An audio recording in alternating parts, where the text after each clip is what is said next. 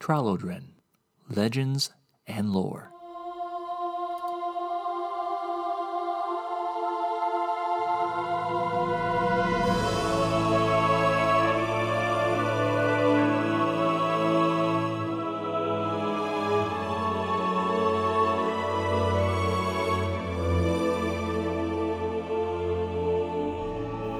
Episode 24 Remenos. Well, hello and welcome to Tralodren Legends and Lore. I'm Chad Corrie, and welcome to the last episode of Season 2. Hopefully, you've been enjoying it and having a fun time as I have been, explaining more about the different gods and part of the more aspects of the Tralodren pantheon to you. And it's making more sense, especially if you've been reading the Wizard King trilogy, and uh, especially the Triumph of the Wizard King, the third book of the Wizard King trilogy where a lot of the gods are making an appearance, as you are probably aware if you're reading the book. If you're not, do please feel free to check it out. You can go to chadcorrie.com and other places all over the internet and bookstores and wherever. Pick up a copy, get a copy for yourself, for others, for friends, whatever, for holiday gifts, what have you. Um, but yeah, check it out. I, I think you would definitely find it if you enjoyable if you like these podcasts. Now, switching back in gears again here we're looking at Remenos. And obviously, like I said in last episode, we are not going to be able to cover all the gods in this season. So we're going to be carrying that over into next season, season three, and finishing up the gods there and probably talking about something I haven't talked about yet, which will be looking at the different cults and different belief systems in the world setting, which we haven't touched on in the stories and things yet. So I think that could be a lot of fun and open up a lot of new fun stories and uh, insight that I think you would benefit from and enjoy if you've been enjoying these series so far. And let's kind of do a little rehash here. What we're wrapping up with here is basically an overview of who Remenos is. Again, I'm not going to be able to get into a very blow by blow specific amount of information about Remenos or any of the other gods because a lot of them have uh, history, they have various groups and affiliated orders and things tied to them. We could spend a lot of time into that, plus the background of who they are and how they operate. And just like I said, there's a lot of elements we can get into and explore. But I didn't want to do that and get lost in the shuffle and the weeds, so to speak. I wanted to focus more on the deity themselves and giving you a, basically an overview of who they are, where they fit in the, the cosmology, and hopefully give you a more fleshed out understanding of what they can be doing and what they're doing in the stories. So, in continuation of that, we're going to look at his Remenos's family relational aspect to all the other gods. He is the son of Cuthon and Othon, uh, excuse me, Cuthon and Isora.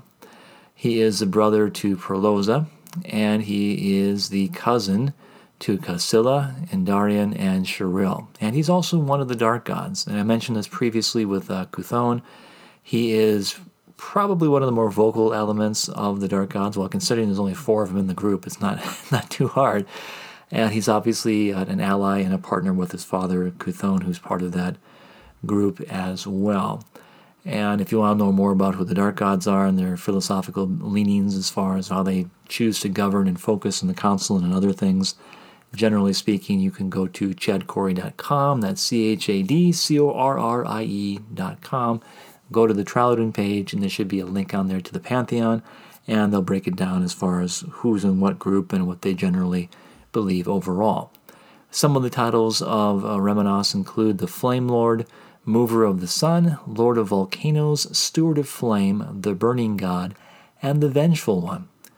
His symbol is known as the Red Sun. It's a blood red sun getting impaled by a black dagger, and it's jabbed all the way up to the hilt from above the sun the point of the blade is actually sticking out underneath it. Kind of a nice, uh, gruesome imagery there.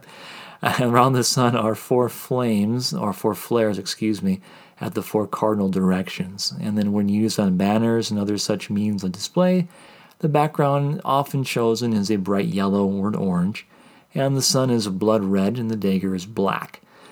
Priests will wear a circular brass pendant with the symbol carved in bas relief and when they wear them, they'll usually have a yellow, orange, or red strap or cloth affixed to the pendant and you know letting it hang from their neck. Again, colors and stuff vary by the different sects that the priests are part of and the different belief systems, as we've been saying throughout all the episodes of season two.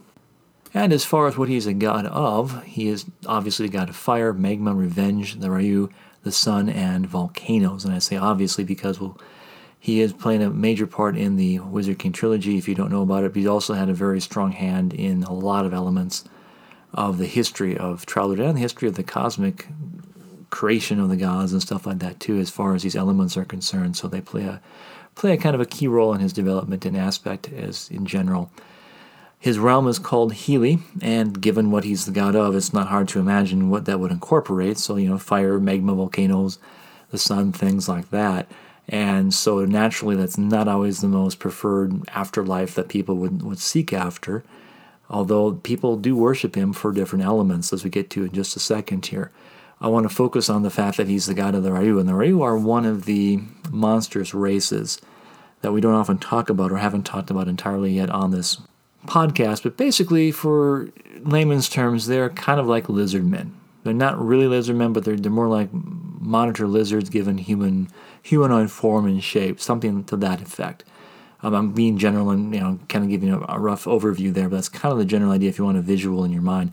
But he created them just like a lot of, uh, not a lot of, but other deities created their own followers at the beginning of, of Tralodren. You had Casilla making the Muses, you had Ganatar making the Minotaurs, you had Cuthon making the Giants and the Jarthal, and then Remenos said, hey, I'm going to make a race too, and he makes the Ryu.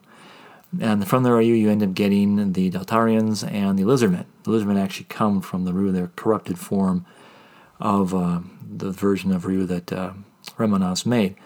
But so naturally, he has a ready made group of people that are more inclined or disposed to worshiping him in general. So, because of that, he has some followers as well. But other people worship him, as I said, for different aspects of who he is or perceived to be. Obviously, the sun is a good thing, especially, or it could be a fearful thing if you live out in a desert region, region or dry region. Um, fire is a good thing by people; they like it and things like that. Um, revenge can be something that people get into and, and uh, tie into and make a part of their life as well. So he has a lot of avenues that people find him and uh, connect with him and and want to worship him or, or, dedicate themselves to him based upon those various elements or aspects of his portfolio or what he seeks to engender and, and be involved in in general. And so, naturally, because of that widespread of what he's about, you're going to have a divergence of opinion and doctrines and things of different sects and different religions that come out of that. And so he, depending upon where you are and what the belief system is, you're not always going to find him in a good light, shall we say, or sometimes you'll find him in a bad light. And again, it depends on who the people are, what the region is, what, what the belief system is in general. But in general, if it's a city or a civilized place in a temperate region away from monstrous races, he's probably not going to be that well received, well known, because he's usually focused on that aspect as the god of revenge and that he has a small gathering of people that facilitate that aspect of his divine personhood, if you will. And they are usually more cultic or smally, smaller in affiliation than what temple would be necessarily.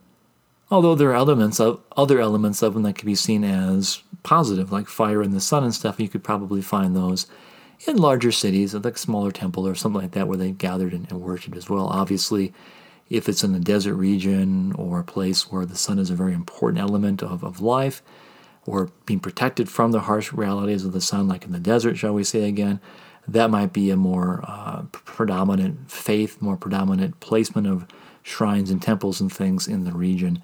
And again, that can vary by by region by region and throughout historical time frame because it depends on how people perceive him and what he was able to have done or accomplished in a given region over time. So if he, he's been known to be more of a positive influence over time, maybe that influence would spread in a more positive direction. If he's perceived more as a negative thing and there's been more negative aspects of stuff of late, maybe there's been a bunch of forest fires, for example, or it's been a very, very drought ridden type of climate where the sun just won't stop. Maybe people are more inclined to turn away from him and go somewhere else, and you get the idea. So again, being a dark god too, he's not necessarily seen as a as a very positive deity overall. But again, he's also not something that is the most predominant in people's thinking. I mean, it's easy to see where, well, yeah, people want peace and prosperity, people want health and healing, people want, you know, law and order kind of stuff. That's that's people you can get that and understand that. That's almost universal, and you can those deities are going to be more favored and, and connected with. Not everyone's super excited about the sun or fire or magma or volcanoes or the Ryu or you know, revenge or things like that. So he's going to, like I said, not pushed on the back burner necessarily, but just not readily promoted in, in, in the general populace and not readily even thought about by most people. Kind of pushed to the shadows on one one hand, but but also given a little bit of lip service on the other, if that if that makes sense. It's kind of always that fun stretching and tightrope that people walk in this interesting religious system that people are living in in, in.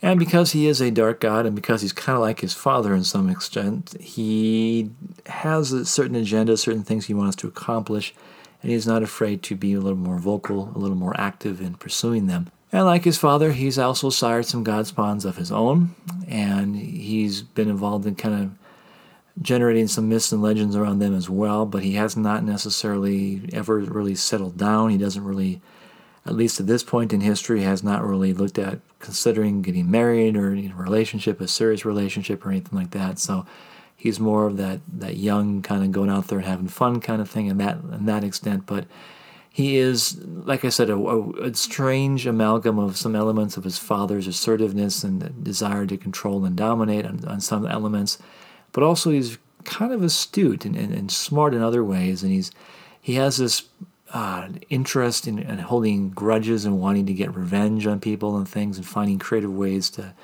to do it. That naturally ties into him being the god of revenge. So he ha- he's kind of a mixed bag. He has a lot of things going on with him, which I think personally, as as a, as a writer and stuff, it makes him fun to write and use in stories and things.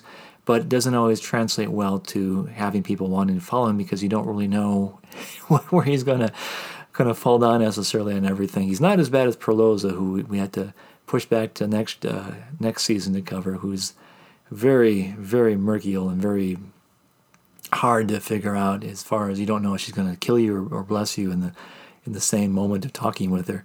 But she he is. I think at least approachable by most people. They just don't know if they want to, because given what his tendencies or areas of influence might be, like I, I said earlier. But in general, he is kind of well received by the general pantheon of gods. He is not necessarily an, an entirely negative influence, but he's not necessarily a, a very positive influence either. Uh, I think people see him to some extent, sometimes as an extent of his father, especially when it comes to voting. Um, he is breaking free of his father's shadow a little bit more than, than in the past, but he still is usually in lockstep a lot of times with what, what his dad says to do, and they're on the same page a lot of ways, and the general overall uh, philosophy of what they want to accomplish with their position and and the general plan for the uh, the pantheon and the cosmos as well. When it comes to Tralodren, he's kind of left to his own, like all the other deities are for the most part, and he just has a unique bent in what he wants to do. He doesn't really necessarily have grandiose plans, at least at this point, to greatly do things or change things like maybe some other deities might want to do. His primary focus, of course, is the Ryu, who he created, but also maintaining and keeping his um, influence in the places where he is now and trying to expand it in the best way he can. Um, obviously, he splits his time between Tralodren and uh, the the cosmic realm where he is, and and the cosmos uh, generally, and the, of course the elements of the pantheon where he has to work with the various political machinations and things that are involved there as well. And there's a lot more I can get into with him, as I've said in previous episodes with the other deities, but I don't want to spoil a lot of stuff that has already been written about him, like I said in the Wizard King trilogy, that people might not have been able to read yet, and also in forthcoming titles and um, ventures I'm looking to do as well. So I think we'll just wrap it up at this point in time on Remenos. Hopefully, it's given you a nice insight into the, the deity, and hopefully, the whole season so far has given you a little bit more background and information about who these deities are and how they fit into the, the wider scheme of the story universe in general.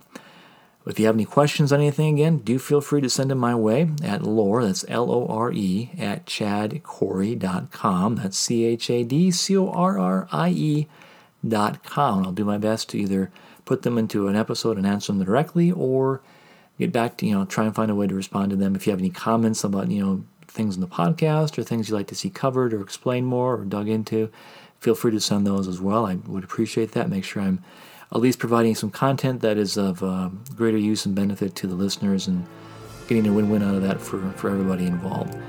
But other than that, have a great rest of the year. If you are listening to this when I just posted it, And we will catch you with the next episode, episode 25, in a few weeks. Thanks for listening. This podcast is copyright Chad Corrie. All rights reserved.